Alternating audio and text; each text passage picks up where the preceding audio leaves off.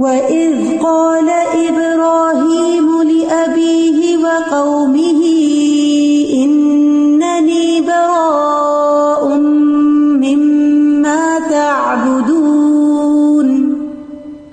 وَإِذْ قَالَ إِبْرَاهِيمُ لِأَبِيهِ وَقَوْمِهِ إِنَّنِي بَرَاءٌ مِّمَّا تَعْبُدُونَ اور جب ابراہیم علیہ السلام نے اپنے باپ اور اپنی قوم سے کہا، بے شک میں ان چیزوں سے بالکل بری ہوں۔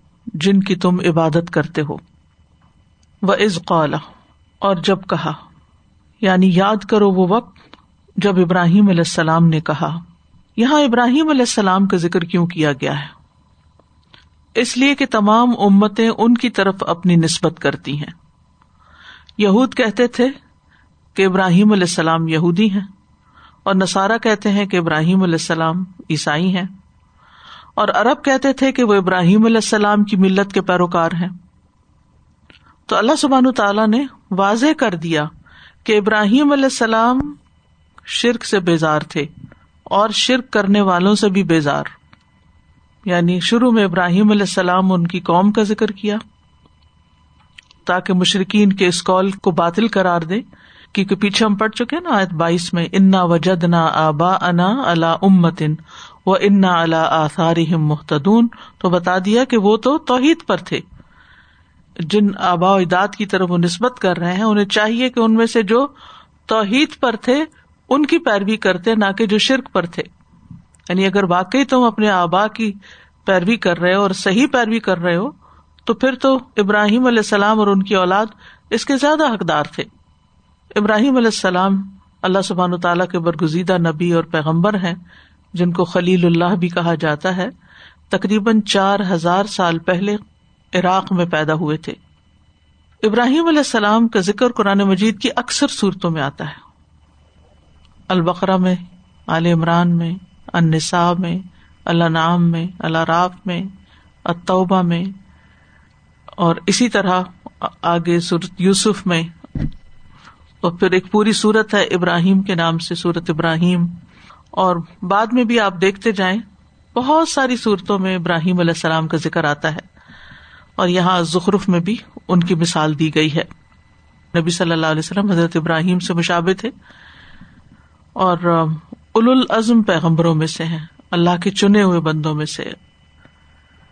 ان کو امت کا نام بھی دیا گیا، اور امت امام کے معنوں میں جن کی ابتدا کی جاتی ہو۔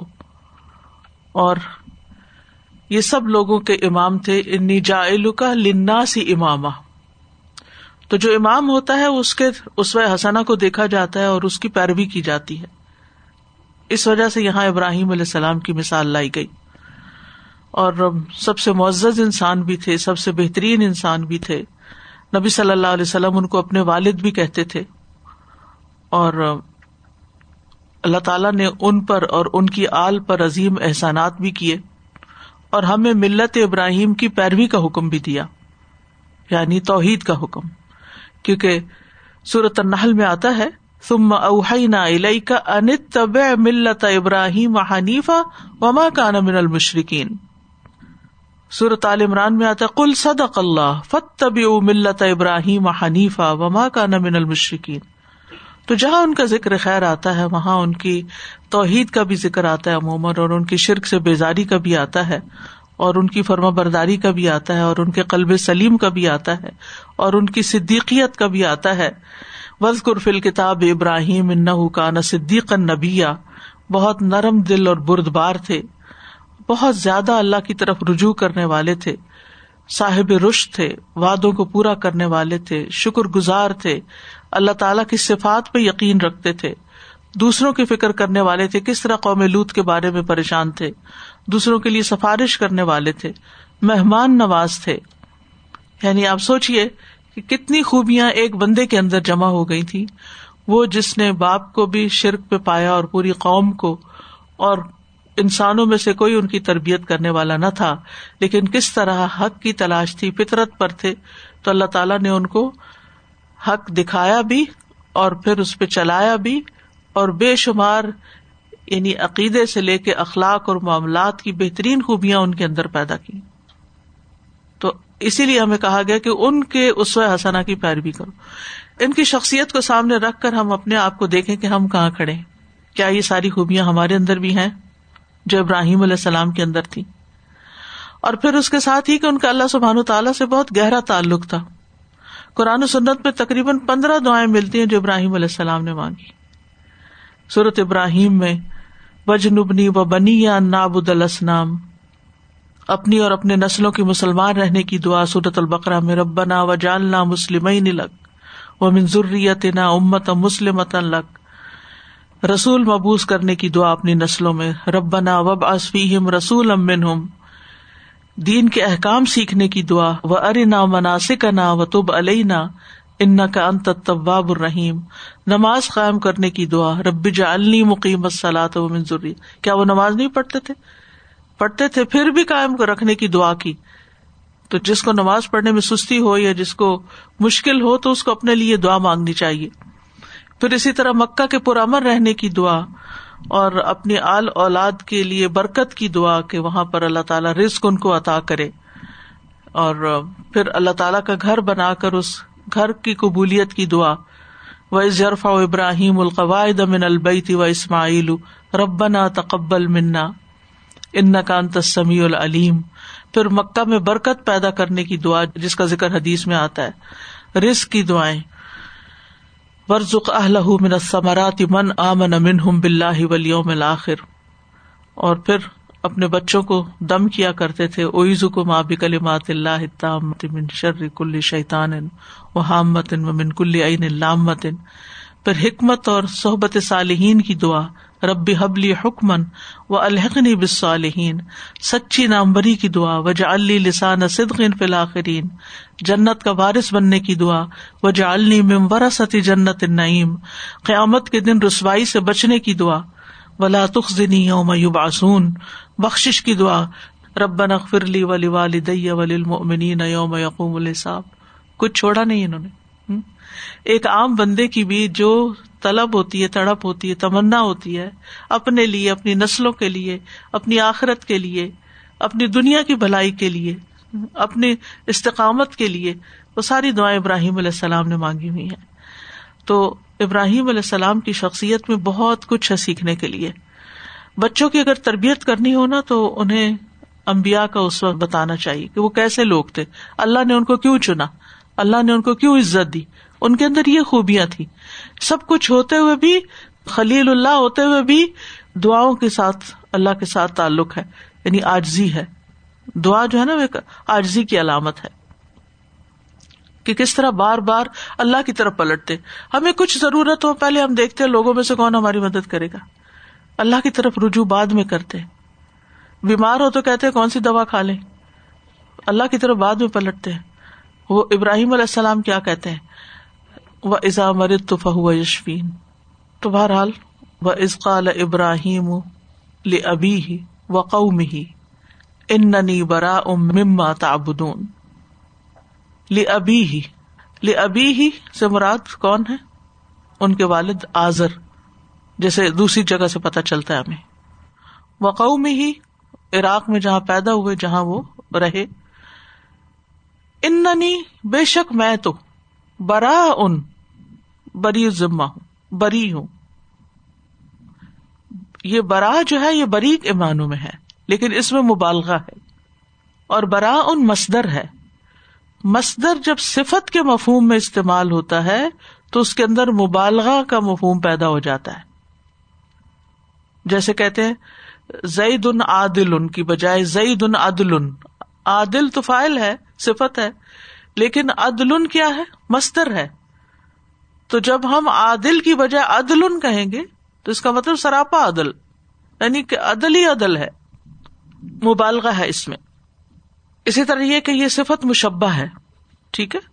اور صفت مشبہ جو ہے، یہ دوام اور ہمیشگی کا تقاضا کرتی ہے۔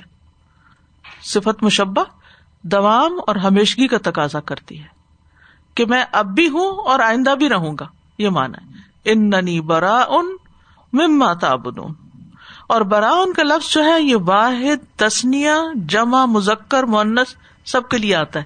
ان ننی برا ان اور اگر نہ ہو، تب بھی برا ان ہی ہوگا۔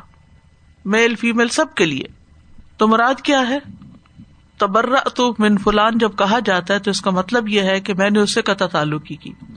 اس کی بات اور اس کے کام کو ناپسند کیا۔ اس کے طرز زندگی سے میں متفق نہیں ہوں۔ میرا اس سے کوئی تعلق نہیں۔ جیسے ہم عام طور پہ کہتے ہیں نا، اردو، میرا کوئی لینا دینا نہیں۔ اب جب کہتے میرا اس سے کوئی لینا دینا نہیں، تو کیا مطلب ہے؟ کیا مطلب اس جملے کا؟ یعنی کوئی کنیکشن نہیں، کوئی تعلق نہیں، کوئی ریلیشن نہیں۔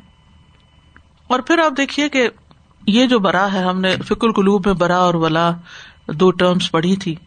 ولا کہتے ہیں تعلق کو، دوستی کو، محبت کو۔ اور برا اس کا اپوزٹ یعنی کوئی تعلق نہیں، لا تعلقی۔ یہ لا تعلقی صرف زبان سے نہیں ہونی چاہیے، یا صرف ایکشن سے نہیں، بلکہ دل سے بھی ہونی چاہیے۔ ٹھیک ہے نا؟ جس کو سائیکولوجیکل سیپریشن کہتے ہیں۔ آپ بعض لوگوں کے بیچ میں ہوتے ہیں، لیکن آپ کا دل ان کے ساتھ نہیں ہوتا۔ آپ ساتھ ساتھ رہ رہے ہوتے ہیں، ساتھ ساتھ چل رہے ہوتے ہیں، ساتھ کام کر رہے ہوتے ہیں، لیکن آپ کے اور ان کے بیچ میں کیا ہوتا ہے؟ ایک الوفنس ایک لا تعلقی ہوتی ہے۔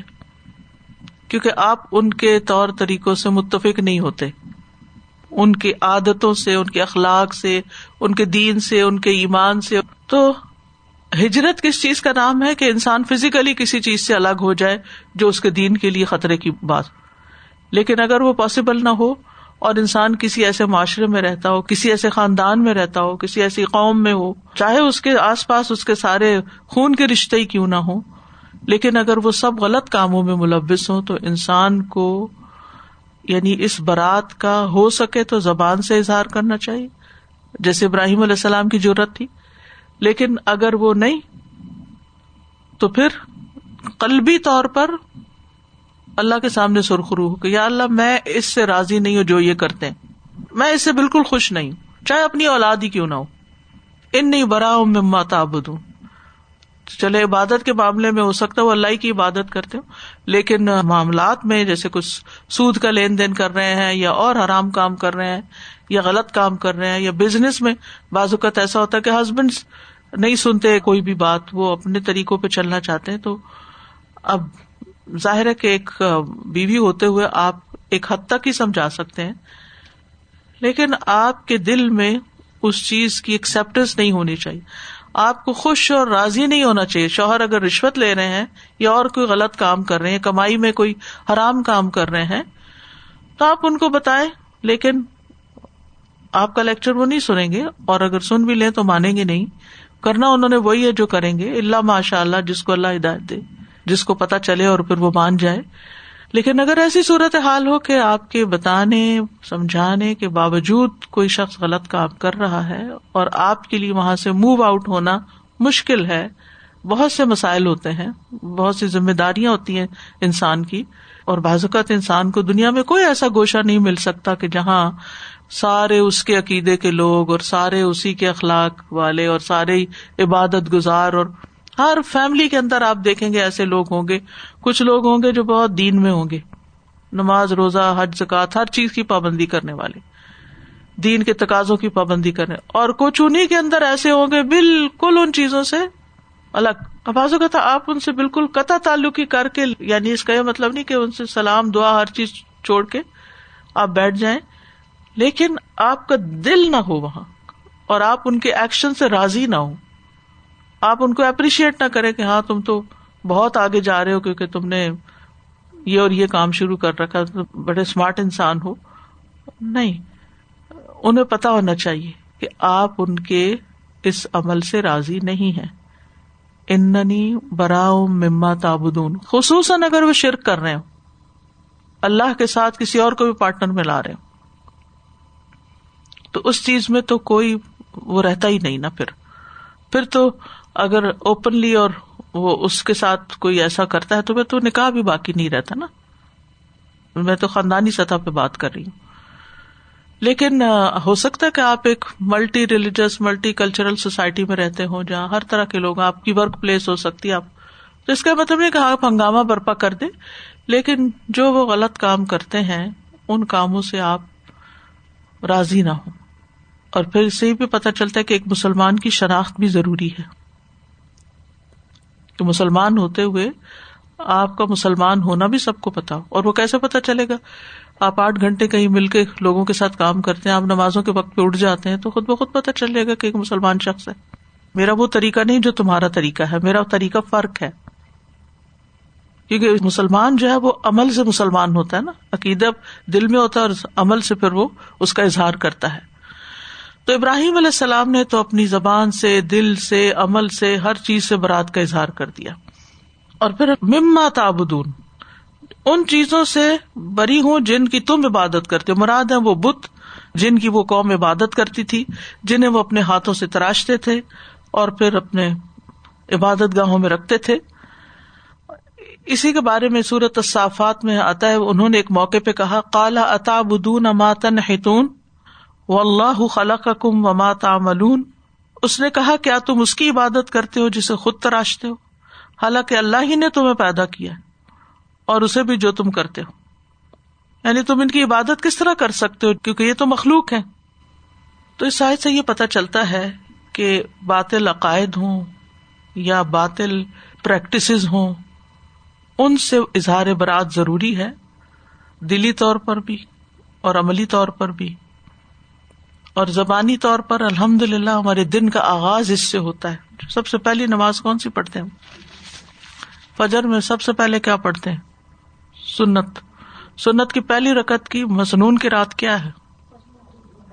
کلیا کافرون لا آبد ما تابدون ولا ان تم آبدون ما آبد ولا انا آبد ما ابد تم ولا ان تم آبدون ما آبد لکم دین کم ولی دین۔ دن ختم ہوتا ہے، مغرب ہوتی ہے۔ کیا حکم ہے؟ سنت میں؟ پہلی رکت میں؟ پھر یہی پڑھنی۔ یا آپ زبان سے برات کر رہے ہوتے ہیں۔ پھر رات کو جب آپ سوتے ہیں، تو جو سونے کی دعائیں ہیں، ان میں بھی کلیا الکافر ہے تو یہ زبانی ہم بغیر سوچے سمجھے پڑھ رہے ہوتے ہیں، لیکن یہ کہ یہ اصل میں اسی آیت کی تفسیر ہے۔ اننی براؤں مما تابدون ماں انا آبد ما ابد تم ولان تم آبدون ما آبد بنیادی طور پر یہاں قریش مکہ کو اپنے اصلی باپ کی طرف توجہ دلائی گئی ہے کہ ان کا دین کیا تھا، انہوں نے کیا کیا تھا، انہوں نے تو اپنے والد سے بھی کہہ دیا، اپنی قوم سے بھی کہہ دیا، اور کیا کہا؟ اور تم کہتے ہو کہ ہم اپنے باپ دادا کی پیروی کرتے ہیں؟ تو کن باپ دادا کی پیروی تم کرتے ہو؟ جبکہ تمہارا اصل باپ تو ابراہیم ہے، علیہ السلام، اور یہ اس کا عقیدہ ہے۔ اور ابراہیم علیہ السلام کا طریقہ کیا تھا؟ انہوں نے اپنے والد کو بھی تبلیغ کی تھی۔ یہ نہیں کہ صرف خود مسلمان ہو گئے اور پھر نہ انہیں کوئی سمجھایا، نہ بجھایا اور پھر کہا، میں تو جا رہا ہوں۔ ایسا تھوڑی ہوا تھا۔ آپ سب جانتے ہیں کہ انہوں نے بڑے پیار سے اپنے ابا سے کہا تھا، یا ابتی لمت مالا یسم ولا سر ابا جان آپ اس کی عبادت کیوں کرتے ہیں؟ جو نہ سنتے ہیں، نہ دیکھتے ہیں۔ ولا یغنی ان کا شیا اور نہ آپ کے کسی کام آتے ہیں۔ قوم کو بھی کہا وہ ابراہیم ازقال علی قوم ہی ابد اللہ و تقو یہ صورت علن کبوت میں آتا ہے۔ ابراہیم علیہ السلام کو جب اس نے اپنی قوم سے کہا، اللہ کی عبادت کرو، اور اس سے ڈرو، یہ تمہارے لیے بہتر اگر تم جانتے ہو۔ پھر اسی طرح سورت المبیا میں آتا ہے اس قال علی ابی ہی و قومی ہی ماں تماثیر اللہ ان تم لہا آکفون جب اس نے اپنے باپ اور اپنی قوم سے کہا، یہ مورتیاں کیا ہیں جن کے تم مجاور بنے بیٹھے ہو؟ اور پھر وہ پوری کنورسن آگے آتی ہے۔ اور ان کو واضح طور پہ کہتے قال القد کن تم ان تم و آبا کم فی دلال مبین۔ پھر کہا، بل رب کم رب السماوات والارض۔ پوری طرح تبلیغ کی ان ان کی عقل کو جگایا۔ کہا افتح بدون من دون اللہ مالا ینفعکم شیئا ولا یضرکم۔ ہمدردی سے بھی سمجھایا لاجک سے بھی سمجھایا، دلائل دیے اور اللہ کی طرف متوجہ کیا۔ کہا فب تک ان اللہ رسک تم ان بتوں کے پاس، دیویوں کے پاس جاتے ہو کہ تمہیں رسک دیں گی؟ فب تک ان اللہ رسک و بدو ہُ وشکر لہو الہی ہی تر جاؤن پھر اسی طرح پچھلی امتوں کے حال سے بھی باخبر کیا اپنی قوم کو کہ تم اگر جھٹلاتے ہو تو پہلی امتیں بھی جھٹلا رہی ہیں۔ اور جب سارے کام کر لیے، سمجھا بھی دیا، پھر قوم نہیں مانی، ناراض ہو گئی۔ آگ میں پھینک دیا، پھر اللہ نے وہ معجزہ بھی دکھا دیا، ان کو سلامت نکال دیا۔ پھر اس کے بعد انہوں نے وہاں سے ہجرت کی۔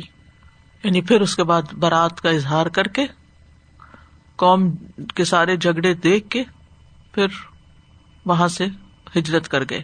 اور کیا کہا؟ وقال انی ذاہب الا ربی سیاح دین ربی حبلی من الصالحین وبشر نہ ہو بغلام حلیم اب تو کوئی بھی باقی نہیں رہا تھا نا۔ اکیلے ہو گئے تھے۔ تو پھر نیک اولاد کی دعا مانگی۔ تو فرمایا، وَإِذْ قَالَ إِبْرَاهِيمُ لِأَبِيهِ وَقَوْمِهِ إِنَّنِي بَرَاءٌ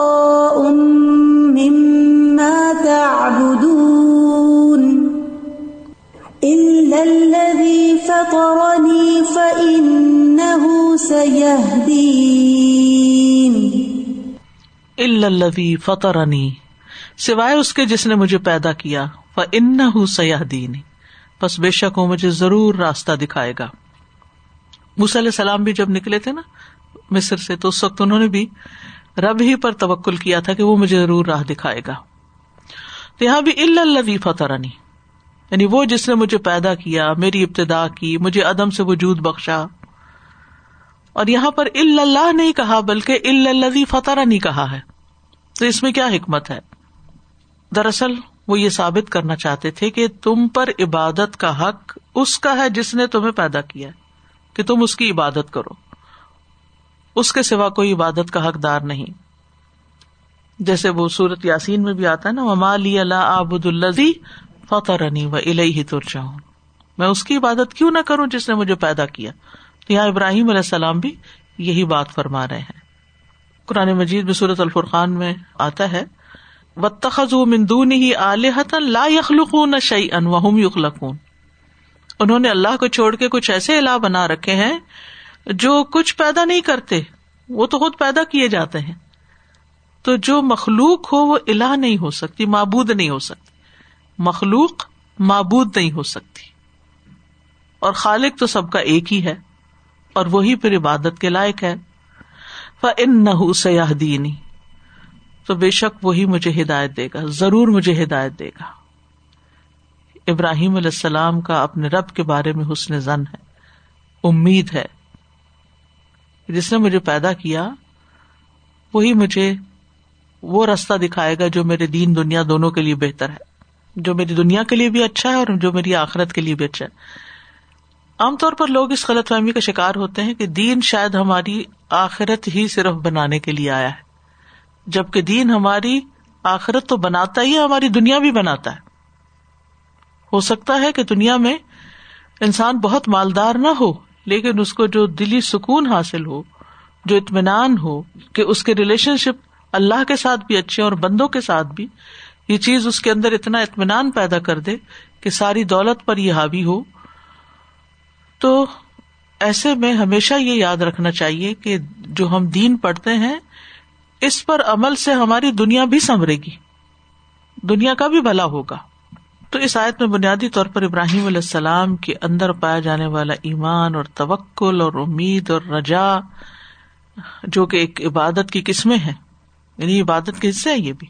یہ قلبی عبادات ہیں۔ اور پھر ہدایت دو طرح کی ہوتی ہے، ہدایت الدلالہ اور ہدایت التوفیق۔ تو اللہ تعالی دونوں ہدایتیں دیتا ہے، جبکہ بندے جو ہیں، وہ ہدایت الدلالہ کرتے ہیں، رہنمائی کرتے ہیں، لیکن توفیق نہیں دے سکتے۔